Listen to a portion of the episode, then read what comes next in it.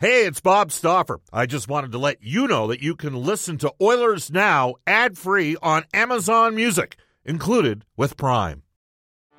Get ready for the greatest roast of all time the Roast of Tom Brady, a Netflix live event happening May 5th. Hosted by Kevin Hart, the seven time world champion gets his cleats held to the fire by famous friends and frenemies on an unforgettable night where everything is fair game.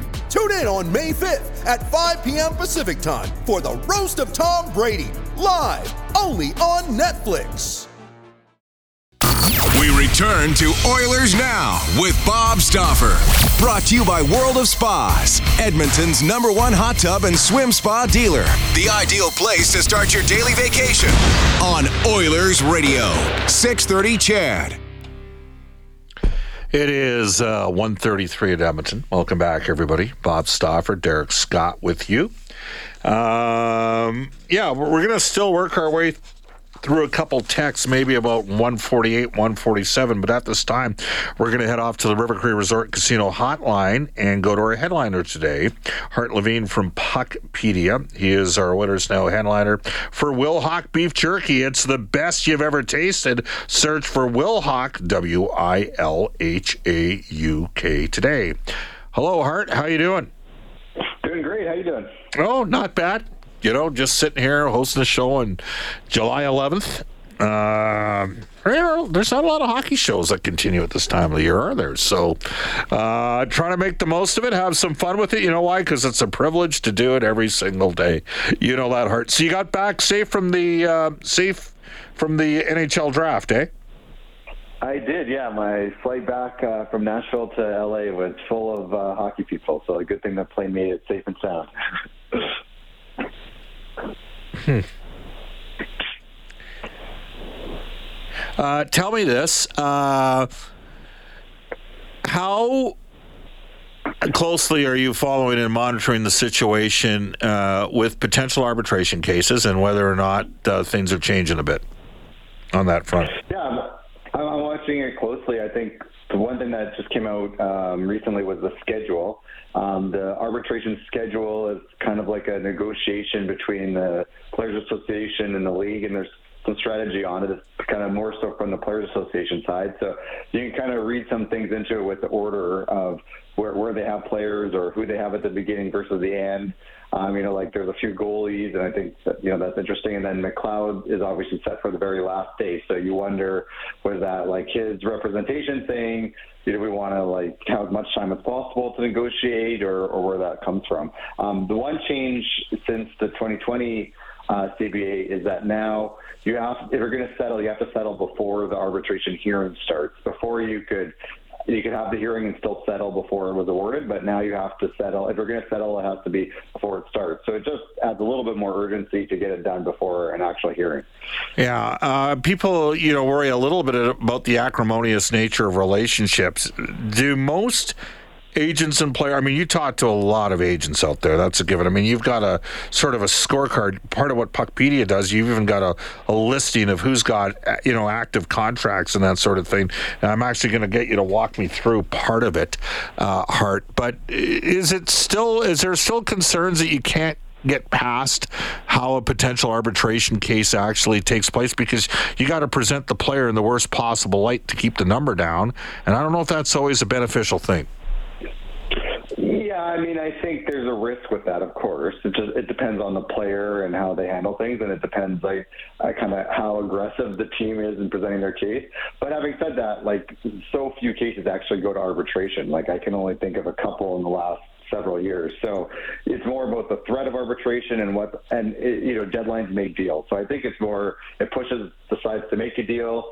Um, you know, so I would be quite surprised if, for example, Ryan McLeod actually made it to arbitration. It's just you don't see it very often. But if it does get there, yeah, it can have an impact. I think, like, get specifically with McLeod, if you add it all up, like last season, he didn't take his qualifying offer because he, you know, they were trying to work something out, I guess, and then he ended up getting squeezed, and he had to sign for the, the all all the dollars available, which was 798, which is even less than his qualifying offer.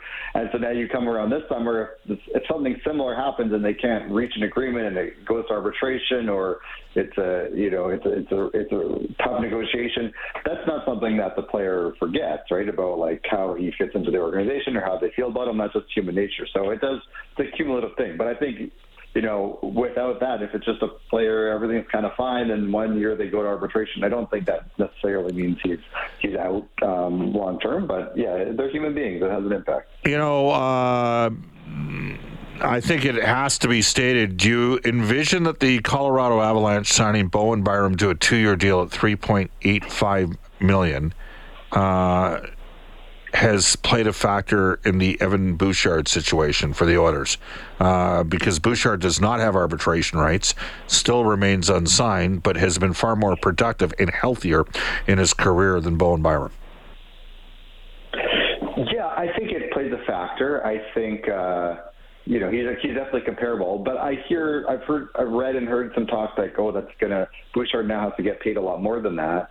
I don't, I don't see that because I mean, yes, Byram only played half a season, so he gets jinxed for that. But he had more points per game than Bouchard, and he played almost 22 minutes a night uh, overall, and and like 19 and a half at even strength. or Bouchard was 18 and a half overall, and and like just over 15 and a half even strength. So it's still we, we have all these new you know fancy stats and ways of looking at hockey, but still when you look at how players get paid, especially defensemen, it's like typically points and minutes. And we're still that's the majority of, of what drives it. So I think that you know if I was looking at this as sort of a neutral uh, observer and picking his contract, I would say compared to Byram, he's got to be at the same or maybe even a few bucks less um, because again, Byram's had more points per game and played significantly more. Um, and then, but Bouchard gets the benefit of playing a full season and, and really two full seasons where Byram hasn't done that. Um, yeah. I think the other one that's going to have a big impact here is K'Andre Miller, which I think is just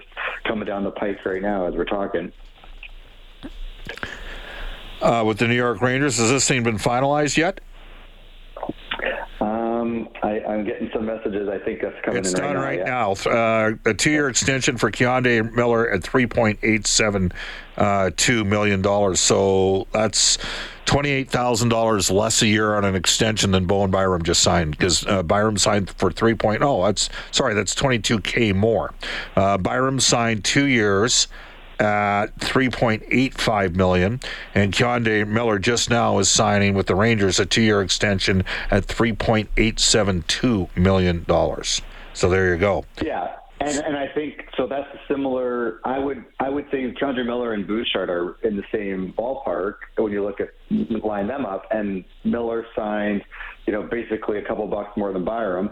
But Miller, so Miller had you know three more points than Bouchard, um, about the same five on five scoring. But again, he played 22 minutes a night, and Bouchard only played 18 and a half minutes. So to me now you take these together, and I would think that Bouchard slots in a little bit below them on a two-year deal. Interesting. Um, yeah. But you never know. It's still a negotiation. It's it, you know it's not going to arbitration in this case. It's two people have to agree, and it's what Bouchard's willing to sign for. So maybe there's maybe they make a compelling case to get more. But again, if I'm stacking them up, but to me the the minutes. Um, more minutes with kind of the same point production um, would put uh, Bouchard a few bucks below them in my mind. Uh, that's interesting. We're joined right now by Hart Levine. As for uh, as for Ryan McLeod, so he's got an August fourth date. That's the last possible day of arbitration, right? Yeah. Is it feasible that the uh, Joe Resnick, who uh, and for the record, Dave Gagne technically represents uh, Evan Bouchard. He is with uh, Wasserman. That's the agency that's got Connor McDavid. But Dave Gagne is the point on the Evan Bouchard deal, just like he's the point on the Suzuki deal with the Canadiens and the Kyrou deal with St. Louis. Uh, Joe Resnick has Ryan McLeod. Do you think he's going to look at other potential moves that might occur uh, before we get to the point of uh, going through the arbitration process? And then that may uh, allow a scenario where uh, you end up getting uh, a, a deal consummated because you got a couple other comparables out there. Yeah, I, again, I think well, I think both sides on McLeod would want a two-year deal, right? Um, I guess since he filed for arbitration, technically the Oilers could elect a two-year arbitration award, but you don't see that happen very often. I think the, both sides would want to get a deal done, and I think uh, with McLeod, I mean, there's a little bit more of a range, like looking at some guys, but I think that deal lives between kind of 1.8 and 2.2, and so that's the, you know, that's that's the negotiation is where that's going to be. I mean, you've got guys like um, Zetterlund just signed for 1.45. He's clearly above him. Um, Lizotte at 1.675. I think he should be above him. And then you get a guy like Lundestrom 1.8. You know, he scored a touch more than him. Um, and I, but I don't think his scoring levels are just not at the same level of a guy like Cody Glass or Noah Cates, um, who signed like you know 2.5 and 2.625. So you know again, that's the a bit of the art to it. Is he's kind of above this group, he's below this group. So you know where does that sit in? I think for the Oilers though, there's a magic number between the two guys, and I think that's I, I think that's why they kind of go together.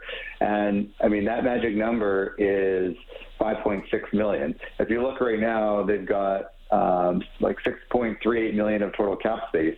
If you sign them for 5.6 million, you can fit another guy on the roster for 775 and have a 22-man roster. If you sign them for any more than 5.6 million combined, you're short of having a, at least initially of having a 22nd guy on the roster. That doesn't mean that's the, like that's the deal breaker. Again, you could go with 21 guys, you could go with 20 guys, and increase some space, and potentially, if you don't have injuries later in the season, be able to add a 22 man roster. But I've heard, you know, Holland speak to you on your show before about he wants to have 22 guys if he can. So, you know, that's where I think. Uh, what, so again, what's the combi- what, what combined? Just to bring it up in case our listeners mix that Hart, what's the combined total on the on the price point for McLeod and Bouchard and able to have an extra? Uh, so you're basing this on what for the tw- uh, the 12 forward, and then what for the 13th forward? So I, I'm saying if you if you uh, take 5.6 million for the two of them then you could fit in one more player on the roster at 775, and that would use up all of their cap space. So the 12 forward would be 775? Yeah. But if you Oh, you have Lavoie, you have Lavoie on the team? Well, whether it's him or Pederson or whoever at 775, it, it doesn't really matter, right? But if you if you sign them for more than 5.6, let's say you sign them for 5.8, combined. Now you can't you can't afford to have a 22nd player on the roster, no matter what combination you go with. You can only fit 21 guys. So 5.6 is kind of. So we've got number. the two goaltenders. We've got the seven defensemen. That's nine. 21 guys is 12 forwards. Who do you already have well, on then, the team as a 12 forward? Uh, well, whether it's Pederson or Lavoie, right? One okay. of those guys. Okay. Yeah, at 775. So you, you currently have Pederson on the team, and I don't have Pederson on the team. Yeah, I have, I have Pederson. I have Pederson down in the A. Uh, and you have Lavoie on the team, right? So no, I don't, because okay. I'm thinking what because uh, I'm thinking what could end up happening here is theoretically if you let's just say you end up going 5.8 million combined for McLeod and Bouchard, okay? Mm-hmm. Just we'll simplify: 1.8 million for McLeod, 4 million for Bouchard. Um, then you're not. Then you're carrying 21 skate, uh, 21 players. Exactly. That's right? my point. Exactly. Right. Exactly. And yeah. and so I, I wouldn't have Lavoie or Pederson here in that situation. You could still sign another guy, probably at yeah. 11 uh, at 1.1 to 1.2 million dollars in that scenario. Yeah, and then but if you have injuries, um, guys that are injured for a week or two but not long term, you start to get into trouble if you can't carry that extra guy. So yeah, yeah they can do it. The Oilers went with 20 guys to start last year, right? And and they made it work. I just um, I just taken Ken Holland when he says he wants to have 22 guys. That's the cutoff. So again, if they can make it work there, you're right. They could go sign up for more and go with 21 and, and even make that, that 21st guy more expensive. Um, the other thing to keep in mind, you know, look, we, we've talked about this before, but with Connor Brown's bonus structure, every dollar that they're under the cap at the end of the season is going to cut into how much the overage is going to be for right. the following season for. Again, that's the problem for next year. They're trying to win this year, but I think if you know, given given the choice, he'd like they'd like to accrue some space during the year, um, add somebody, and whether they add somebody or not, you know, finish the year with at least some cap space. Um, and so I think they'll. I would be surprised if they're not a team that you know is doing some of the sending guys down on off days and things like that. The Oilers have haven't been into that in years because they've been in LTIR and you don't get any benefit from that. But as an under the cap team, I could certainly see them trying to, you know, if they have a break in the schedule or things like that, sending guys down on paper to accrue a little bit of extra cap space this season.